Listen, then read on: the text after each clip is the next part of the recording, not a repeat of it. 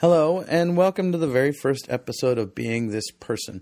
This conversation kind of accidentally happened with my buddy Dan, whom I've known for a number of years. We'd had a can full of cocktails. I talked him into sitting down in a chair and going through my first 5 questions and seeing if they worked. I think they worked brilliantly, and it was a great way to introduce everybody to how this podcast came about and what it's all about. And so I hope you enjoy it. I hope you listen to a couple other ones so you can get a feel of where it ended up going or is going and probably will continue going. And thank you for listening. I'm going to roll the theme music.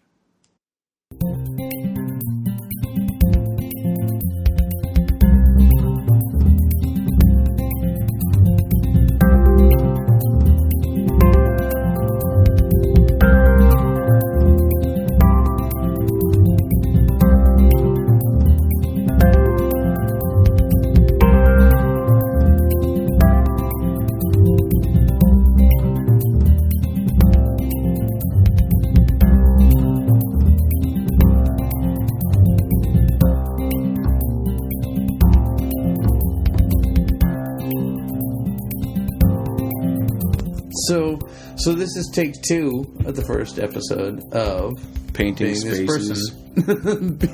Painting Spaces. Make it a happy tree.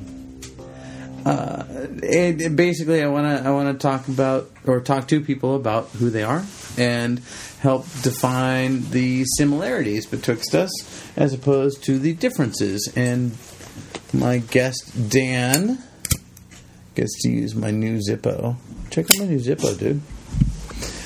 Not that matters to anybody, but that's what you hear. Gets to retry question 1, because we've only gotten through question 1 the first time, then we had to do some other stuff. So, question 1, Dan. Who are you? I would say I'm hard to define. I'm an amalgamation of all my hopes and fears and the things I've experienced in my life. Currently, you're a My Chemical Romance song.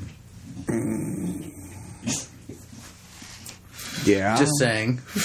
Well, I mean, no, that maybe unless you bring this up at the end. I've never listened to My Chemical. Well, maybe I have, but I don't know, and I've never been like, I want to listen to My Chemical Romance. You know what I'm saying, though, like that in the broadest definition, that is what defines me. And that wasn't even being emotional; that was being technically accurate. I am an amalgamation of my hopes and dreams, and a product of all my experiences before that. But I mean, I'll give you another try. Who are you?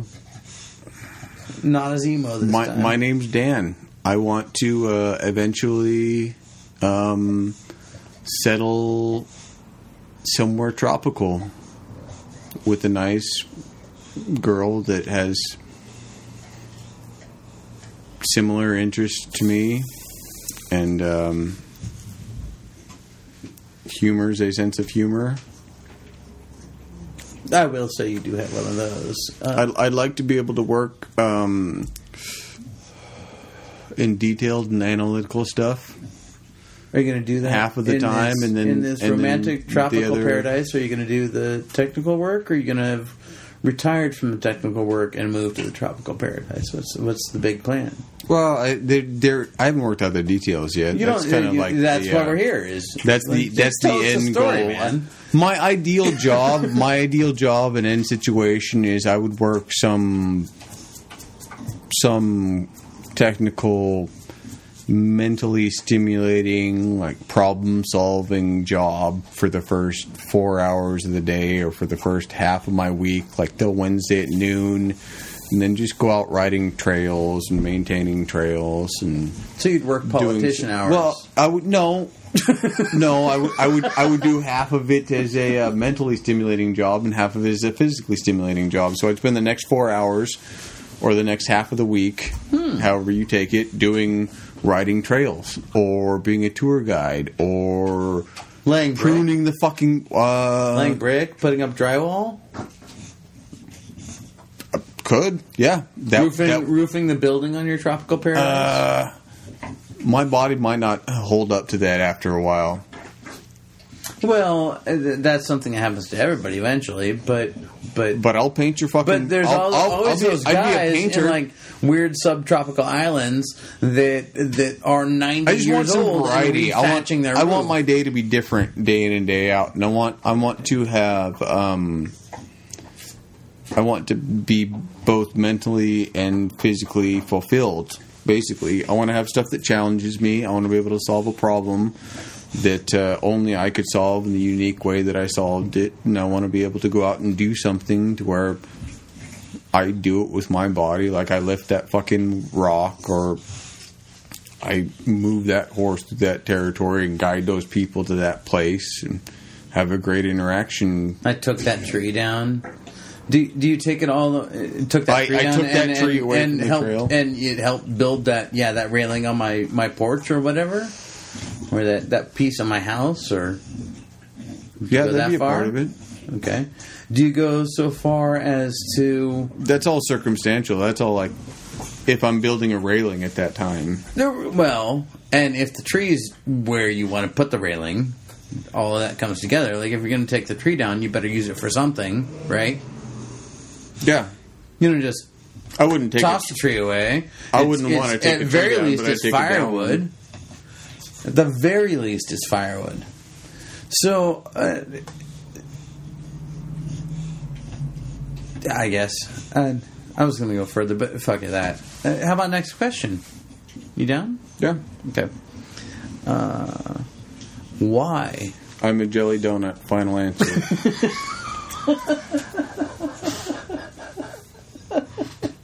Next question. Why? I swore it was going to be the Bears. When I knew this question was coming. Just why?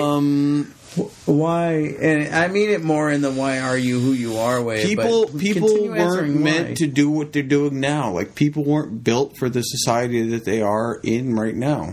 Like that's just not how we were designed physiologically. Like there was a guy I remember. How do you figure? I mean, you got. Well, I remember seeing a thing where a dude was like 68 years old and had been going barefoot his entire life. He won a long distance marathon over like the hills in Mexico.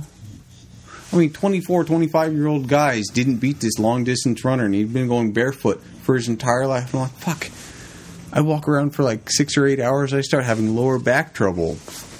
It's because that dude was walking barefoot on the earth and roots and trails like people have been meaning to do for, or people have been built to do. Well, there's medical theories that say that our Achilles and a lot of the other muscles that I don't know the names of in that area, so the Achilles being the tendon at the back of your ankle, and all those muscles back there are underdeveloped because we've spent so much of our lives in shoes with a rise in the back, and that people who walk flat-footed actually have better posture and better digestion.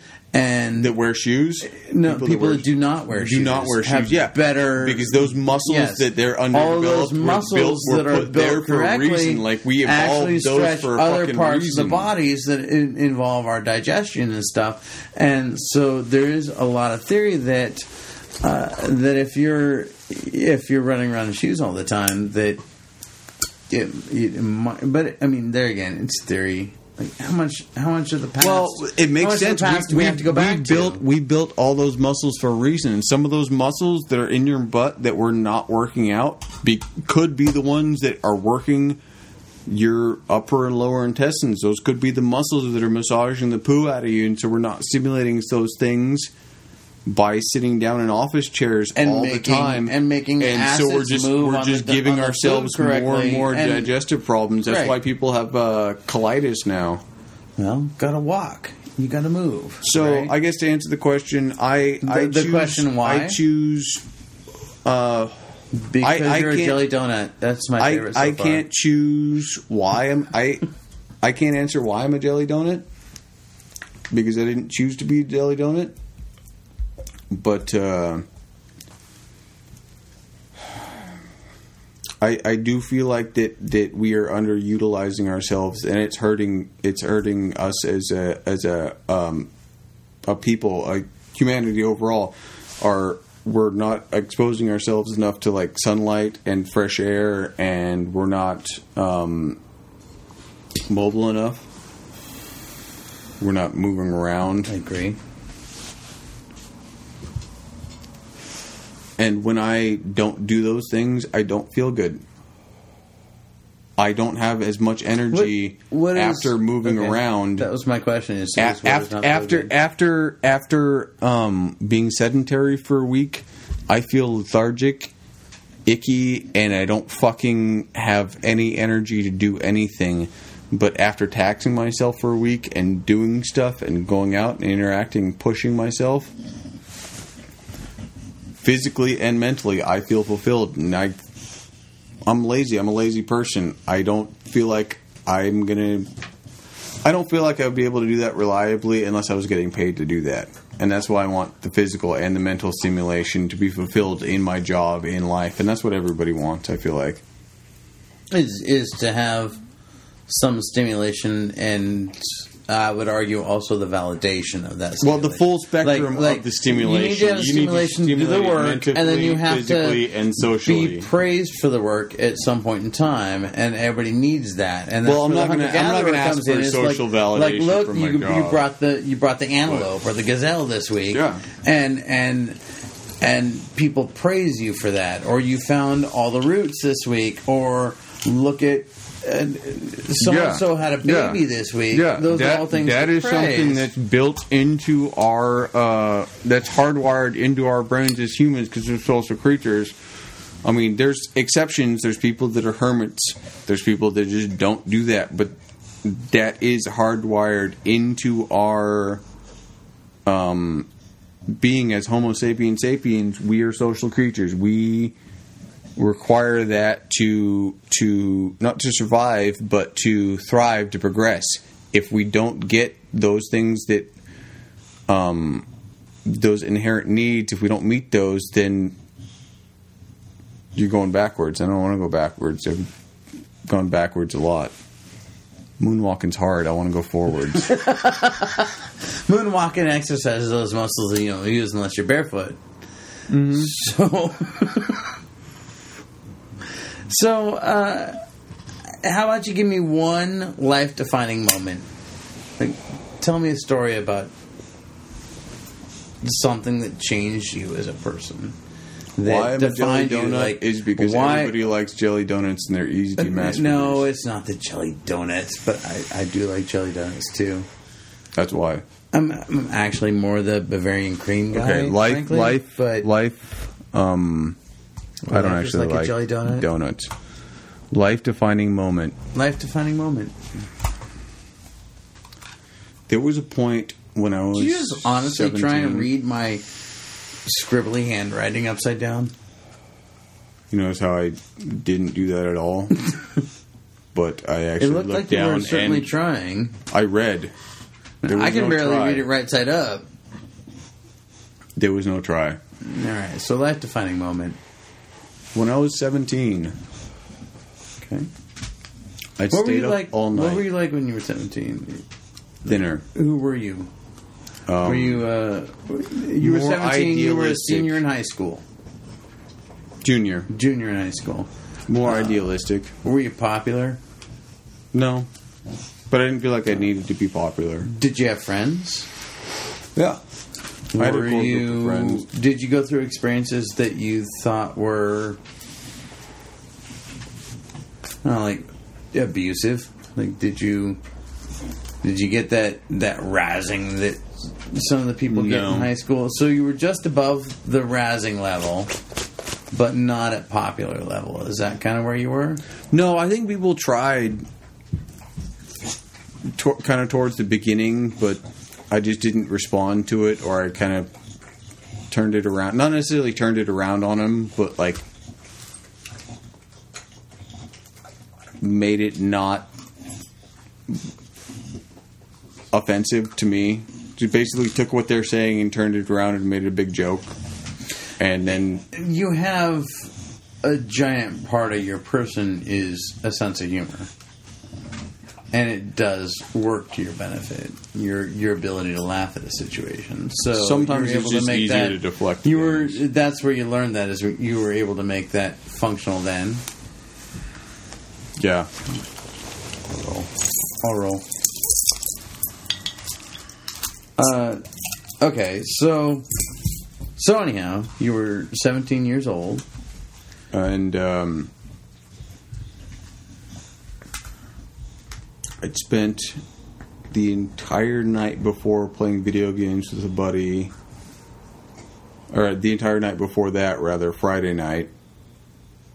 And Saturday night, I stayed up all night playing. I would encourage you to know that the entire world hears this, so keep your levels of obscurity obscure. Yeah, like I don't love names. I always do that. But you know, and only tell a level of the story that you're comfortable telling.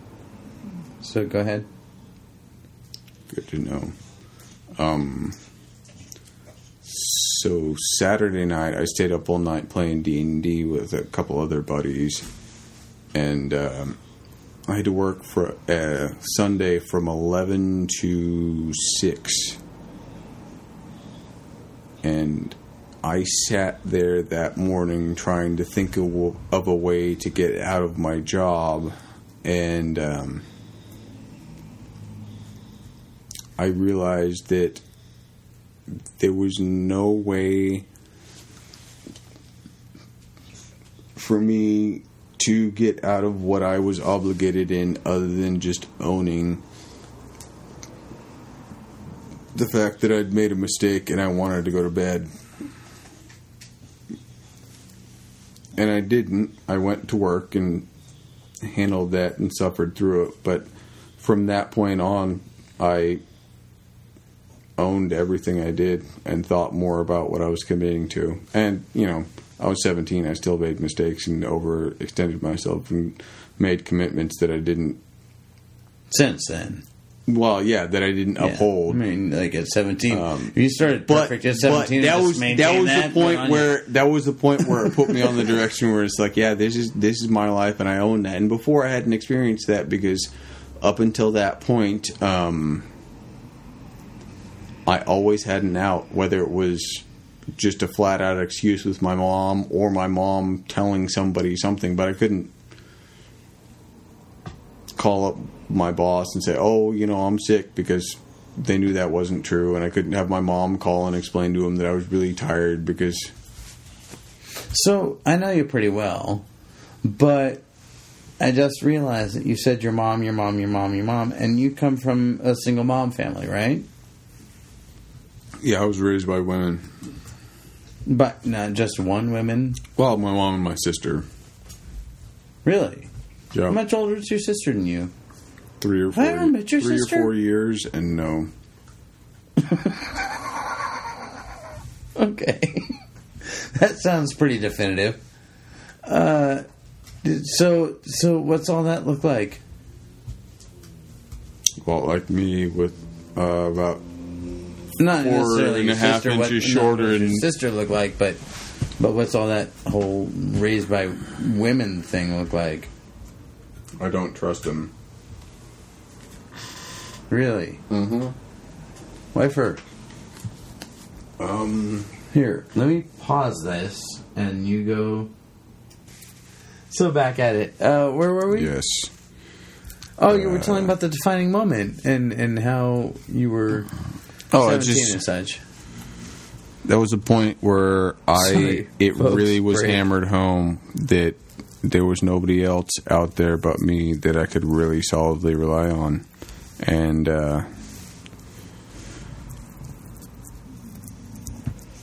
coming to terms with that was one of the best things that I've ever done. It's one of the best things that most people have ever done, really. Because once you take hold of yourself... And own it, as it were. Just, I handed you a lighter. What are you doing? I have a Bic. I rolled the fucking thing and I gave you a lighter. Would you just take the graciousness? My bad. Let me host the situation, and Jesus, just answer questions and smoke. So anyway, Wow. So that's your one defining moment. Yeah. Okay. And what I took away from that is... Oh, we were talking about your family a little bit. Your level dad and your mom thing, but we can not have to do that, too. We're actually talking about the trichotomy, the relationship with my mom, and my sister. Is that where we were? Mm-hmm. Oh, we were. Yeah. Let's do that. Are you okay? Let's do that. Yeah. I forgot what you asked. So have I. Let's move on to the next thing, then. Excellent interview. Great. Knuckles. Bang. Okay, so... The echidna. What makes you unique? Or different, like... What makes you... I don't know. There's a lot of reasons why I don't think I'm unique, just because... One of the overwhelming reasons is there's 8 billion people in the world, like 9 billion people in the world, so there's 2 or 3 that look exactly like me. Just and by chances numbers, are right. that there's somebody out there that does exactly what I do and likes exactly what I do and is that much better. Chances are that they're exactly like you or super slim. Very similar. There's better versions of me out there. Okay, so there's this thing I heard recently where... Out in the world, you are more likely in the internet world to find somebody with more similar interests to yours than you are in your neighborhood. Mm-hmm. Run around your neighborhood, mm-hmm. talk to people about your interests, jump on the internet for 2.5 minutes. Mm-hmm. Where are you going to find more similarity in your interests? Yeah, but think about the pools that you're pulling from. Your neighborhood, that's like 30 or 40 people in your peer group at max that you hit on the internet. 1,000 is your lowest pool that you're going to hit. You go into a fucking forum for any game that you like. You're going to find 6 people that like the same game that have similar interests as you. You go into a video chat, anything like that, where you have similar interests because you've already pinged them out. Well, you pinged them out. They built those filters in. But it's funny how those interests build a whole city of interests. You find the one building that you all kind of dig. And that architecture of belief system brings you into this, oh, well, they built a similar thing over here, and they built a similar... And you start seeing all these similarly built belief systems to yours just clicks, by connecting through that one that clicks, I guess. Little clubs. For lack of a better word. But at the same time, within the click, you find just more similar life patterns, is what I'm saying. Yeah. Like... where you came from and where you want to go to. Let me stop you right there. This is something I've been thinking about for a while, and I was thinking about it earlier. You naturally seek out your peer groups because for a while I was in a peer group where everybody was unemployed, nobody had any money, and we all had the same goals. And then I moved up, and I was like, fuck, I'm making money now. I'm the most popular person in my peer group. Guess what? I'm not. That's not how it works. You know why? Because I'm not in my peer group anymore. Because I don't hang out with those people anymore. Fucking morning. And it's not because those people are bad people. Job. Most of them have moved on, and if they haven't, like, they're not bad people. I just don't have the similar interests. They have a different level of drive than me, but I've moved on to a different peer group where I'm like at the bottom of the food chain. Like I'm making a whole bunch of money. But everybody else in my peer group... almost 30, right? I'm 31. I turned 31 last week.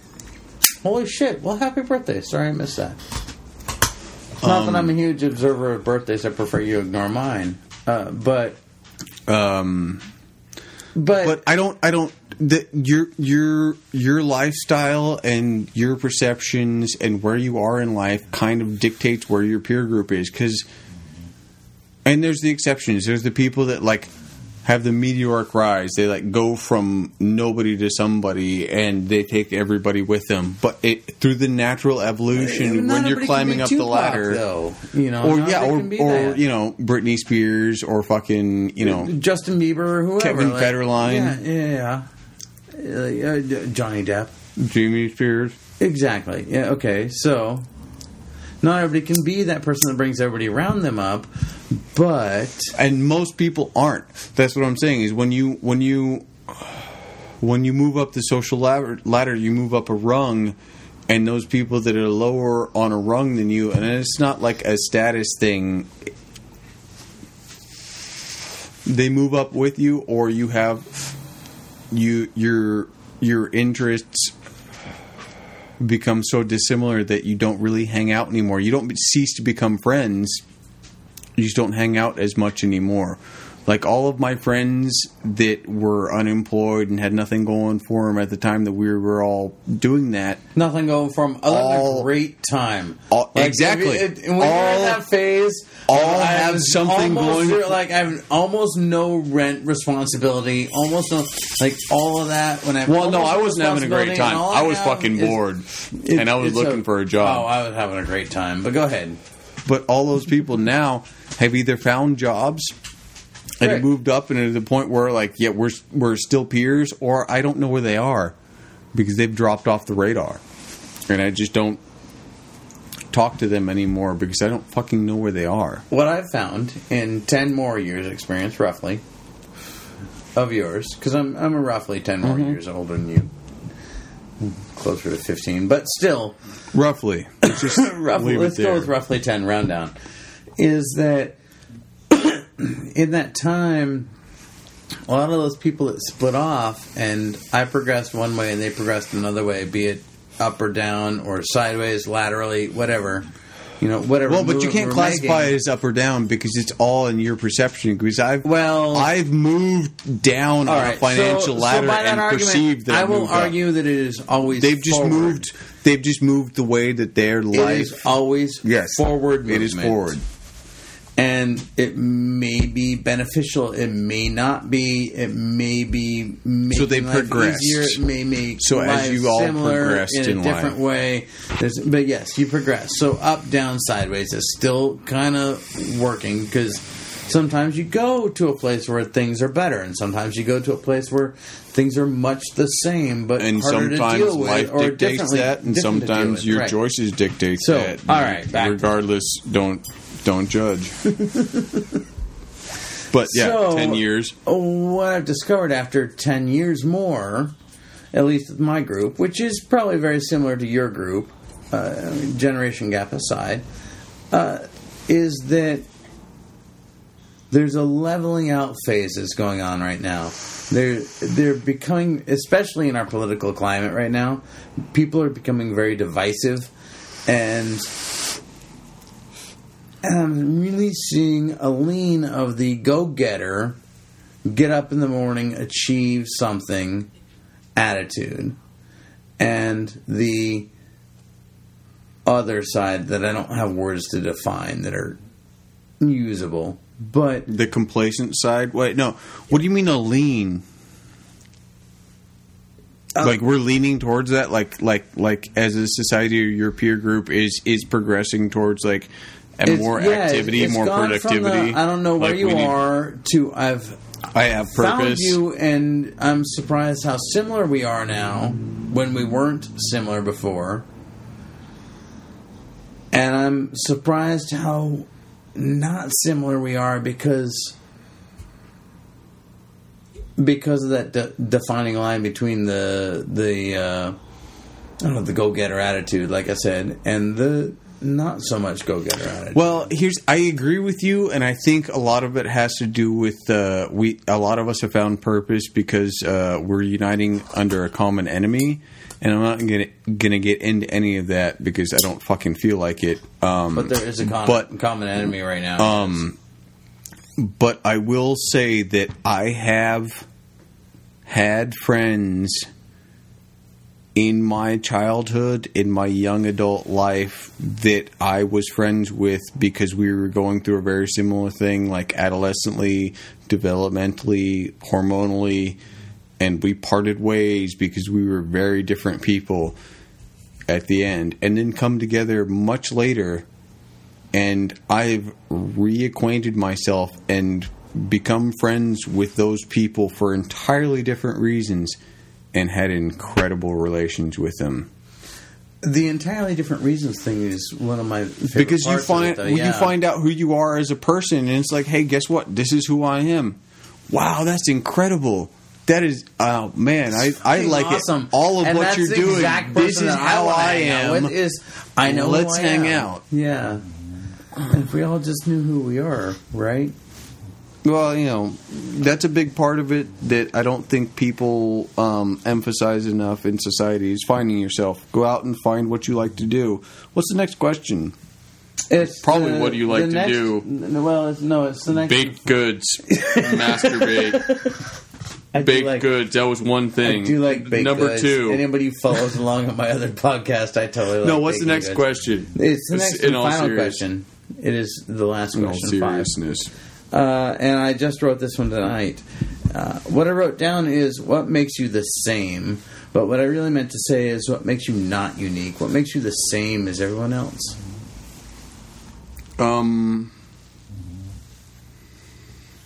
I get a little butthurt when I don't know, just the normal things that piss people off. I mean, I'm what makes me the same? I'll call this one I Get Butthurt with Dan. It's a great title. That shouldn't be your last fucking question. What your last fucking question should be is what would you like to happen in the next 20 years of your life? Let's go through this question first. And no, I don't want to do your vision. I just want to... No, I mean, that's what you'd ask people is what their vision is for the next 20 years of their life and the world. This is the first one. We can do a little experimental shit, but why don't you answer what makes you the same as other people? What makes you not unique? I'm a carbon-based life form. I breathe in oxygen, breathe out CO2. If you cut me in half and count the rings, I don't know what you will get. This is not there's. Are you reading haiku? No. What makes me the same? What makes you the same as everybody else? 2 eyebrows, 3 nipples, and 10 toes, just like everybody else. I want the same things. That's it. That's it. I want the same things. I want someone to love. I want attention. I want validation. Sorry, I interrupted. In my social. No, that's fine. Back up to the beginning and start there so I can shut up and let you. All right. Thanks. I am a jelly donut. And I'm an overtalker. But go ahead, please. That was question 1, right? No, this is question 5. All right. What are those? I want the same things that everybody else wants. They are. I want validation. I want social validation. I don't need social validation, but I'd like it.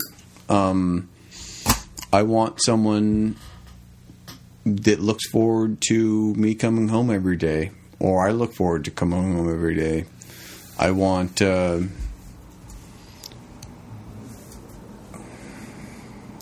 couple acres and a dog.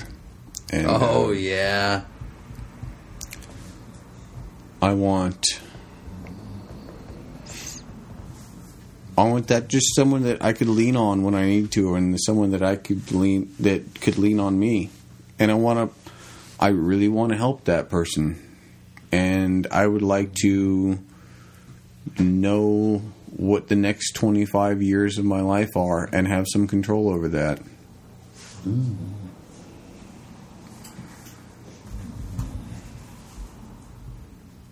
And I want a fog machine. I want an amphibious glass bottom El Camino.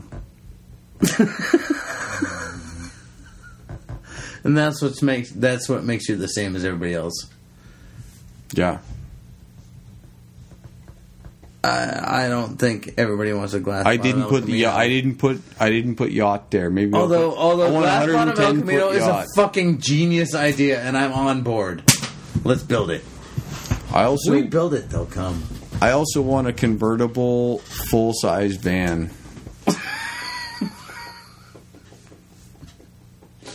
You have now suggested two of the most impractical vehicles ever. Bullshit. A convertible full-size van would be dope as shit. You have the biggest bed of a pickup truck you can reasonably buy. You can't be a serial killer with a convertible van. Or a shit ton of bucket seats. You can't even be a slutty 70s guy on the beach with a convertible van. No. If you have a convertible van... There's no more drive-ins. A convertible van at the drive-in? Decent timing, I hear you. And a sense for theatrics. On Halloween, you can clean up. Wow, look at that guy's fucking display. He's got a whole van full of dead bodies. That's really creative. I never would have thought of that. There's like 16 people there. They're all dudes. Bootsy Collins' old van was there? Fucking... handled. Lay off the mustache. Whatever mustache is. So, you. Were you at that festival that I was at? No. I think you were. Where we got to go into Bootsy Collins' van.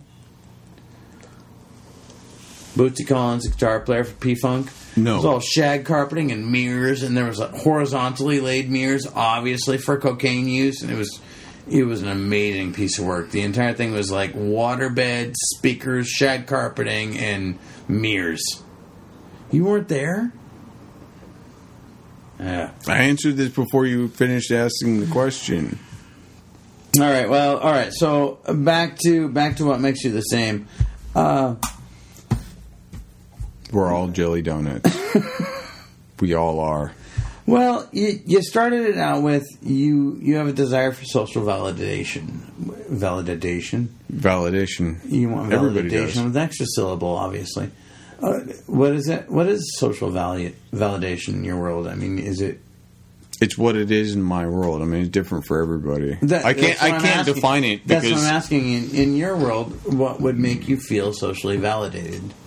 What would make you feel like? Oh, that's a good question. Right, but that's a beautiful plaque right there. By the way, I never noticed that. Oh, that's antique. Go ahead.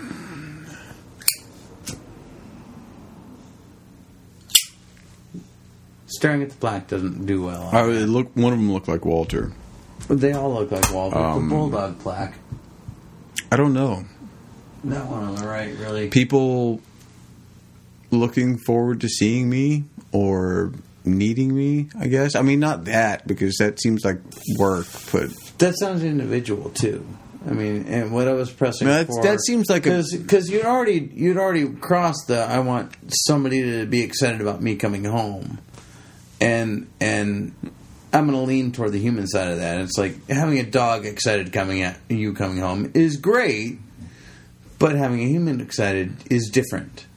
So you already touched on that. Well, it was this broad social side, like socially accepted. It's a different word. It's not, because coming home and the excitement of that is a personal thing. In the most broad terms, feeling wanted in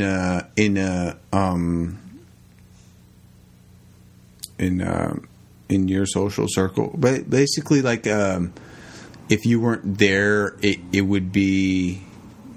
Not as fun. It'd be less fun. So, being socially accepted is having a place. Going, having a place if in your social circle. Fun. Well, no, having a place in your social circle and having that actually mean something and perform a function within that social circle. Like, yeah. I oftentimes feel like I'm the life of the party, but that's probably just my perception. I feel like I know I'm the social lubrication because I make shit happen. Even the drunk, dumb person at the party is the life of the party. They're having the most fun from their side until they, crash off the balcony. Well, and when I say party, the party in this scenario is my friend group, is my social group. I'm not the life of the party, but like in that point in time, I generally get people together. Like I have started a lunch thing every Friday And it's been going on for like 6 or 7 months. Okay.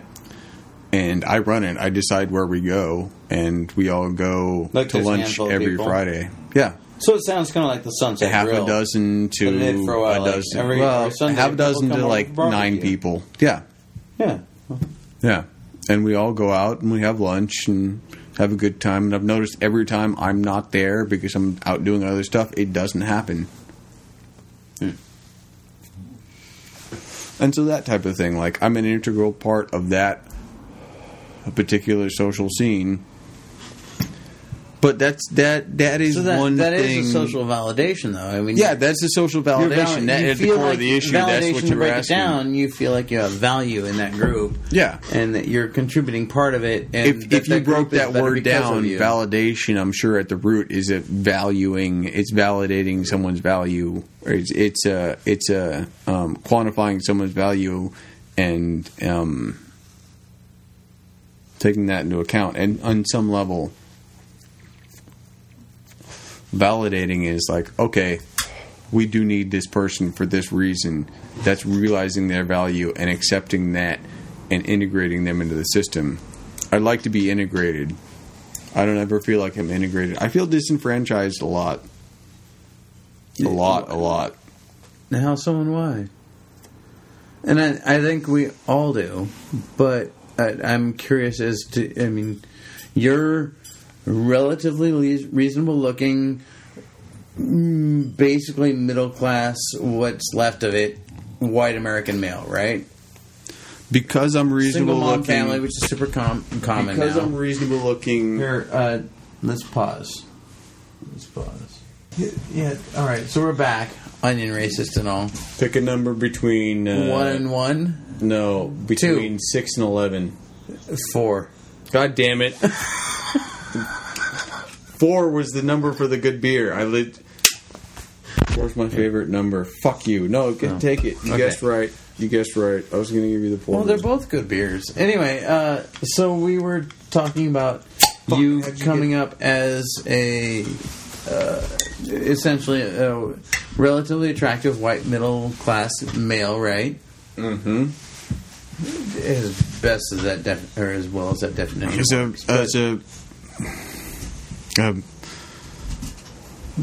You got a hipster 30-something year old Caucasian male, Pacific Northwestern, reasonable build, Caucasian with a non-American. I just think the whole issue is the generation that I come from in my peer group. They're. What was the question? I don't know. I think there's. You know what? I think there's a serious lack of explicit validation. And the fact that we refueled on beers, I think we just deserve to go on to the next one because we're out of questions. I'm actually technically just talking to you about your conversation right now. Oh well, I think the root of the problem with that is that there's a lack of explicit validation for what people are doing. Is that we took a break and we did stuff. Anyway, all right, so another thing I want to talk to you about that you mentioned in your kind of what makes you the same is that you said you wanted to have control over the next 25 years of your life, or at least have an understanding. I'd like to have a say. What's that look like? How's that work? How do you do that? If you were to become a player, advice, or if you were to give advice or ask for advice, what would that let go? Well, the first thing is you figure out what you're good at and what you're not good at. Basically, like where you stand and how you benefit from your abilities, your unique skill set, and then you go do that. You build up a decent amount of resources, and then you resources being what? Connections?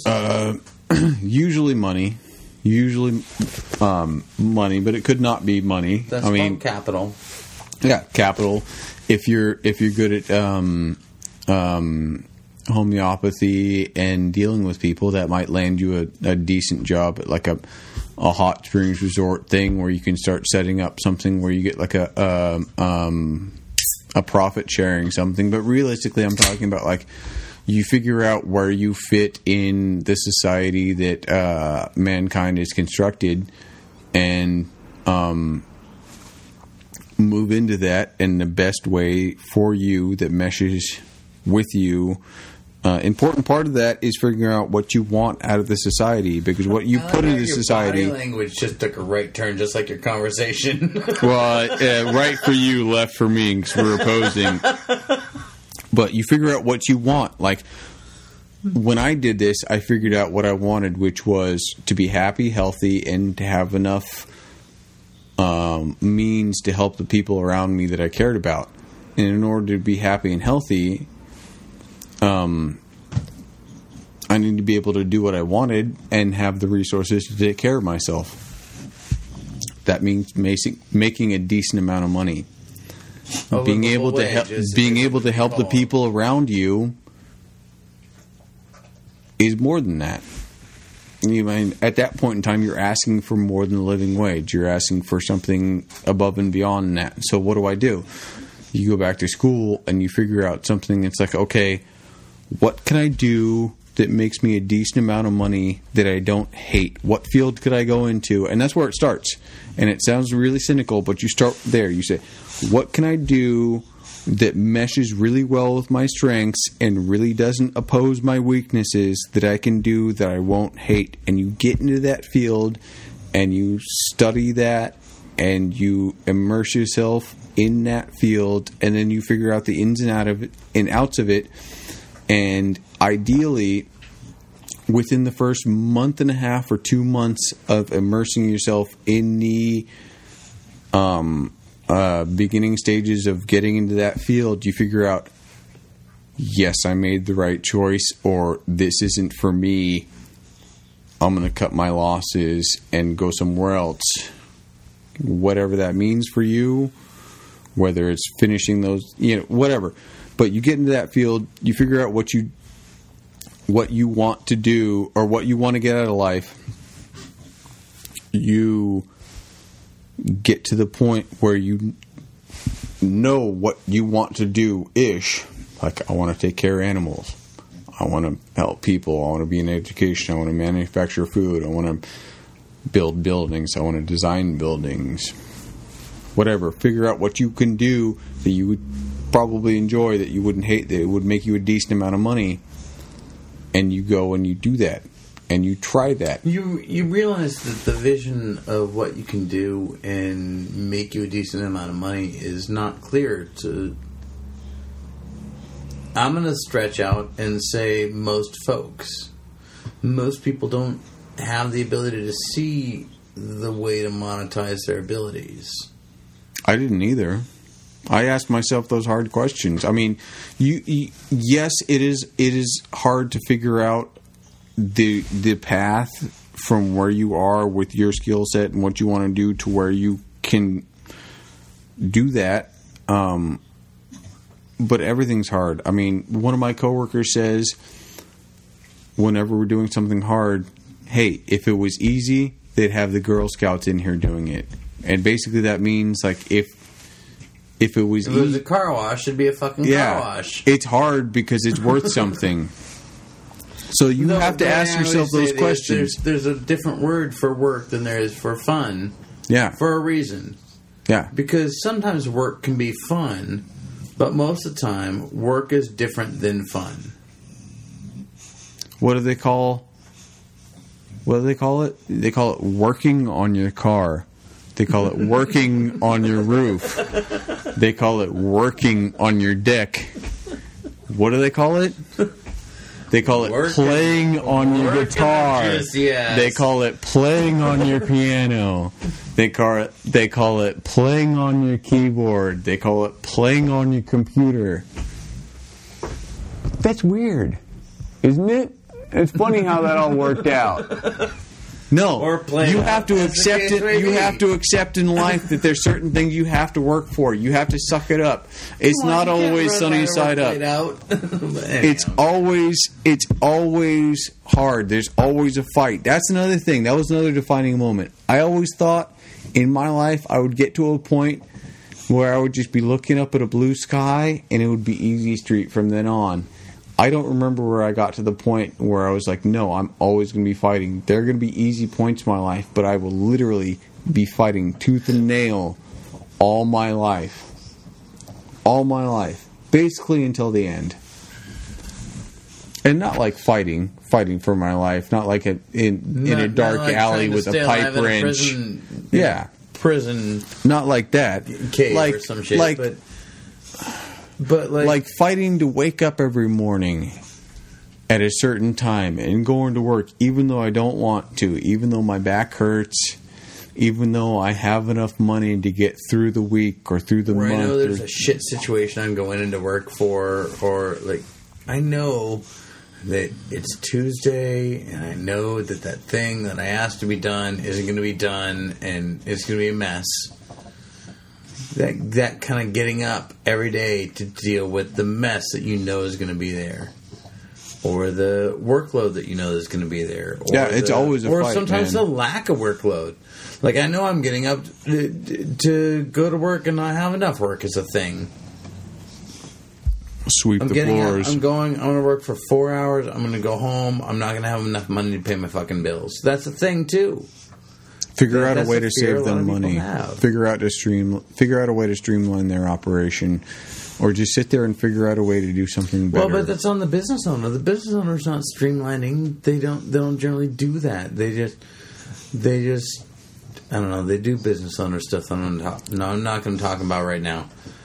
But figure out a way to save money without any cost to them. That's all I'm saying. I mean, I'm not trying to tell you, and I know you're smarter than me, or not. We're intellectual peers. We're intellectual peers. Let's just say that. I'll give you that. And you have X amount of years on me. I'm not trying to tell you what to do or how to do it. You're a grown ass man.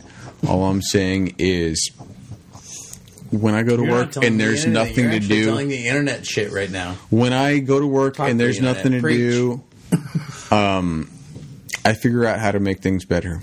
I clean shit up. I make things tighter in the corners that they are. I make shit more streamlined. I fucking... I plan ahead for failure later. I incorporate I plan ahead for success. Make it easier for people later. Yeah, I plan for success. I make shit better and easier for later. I try and set the world up for success. That's actually a great thing that I think most people do. That should be on a bumper sticker. I try and set the world up for success. Or just try and set the world up for success. That'd be a great bumper sticker. You could simplify it even more. Plan for success. Right? I mean, that kind of encompasses the whole thing. Is pay attention to all the little points along the line and encourage success at the end. Instead of getting lackadaisical and ignoring points or getting a loss of focus, just plan for success, which takes a certain amount of attention. Which now we're back to discipline and focus. Plan for success. You good with that? Yeah.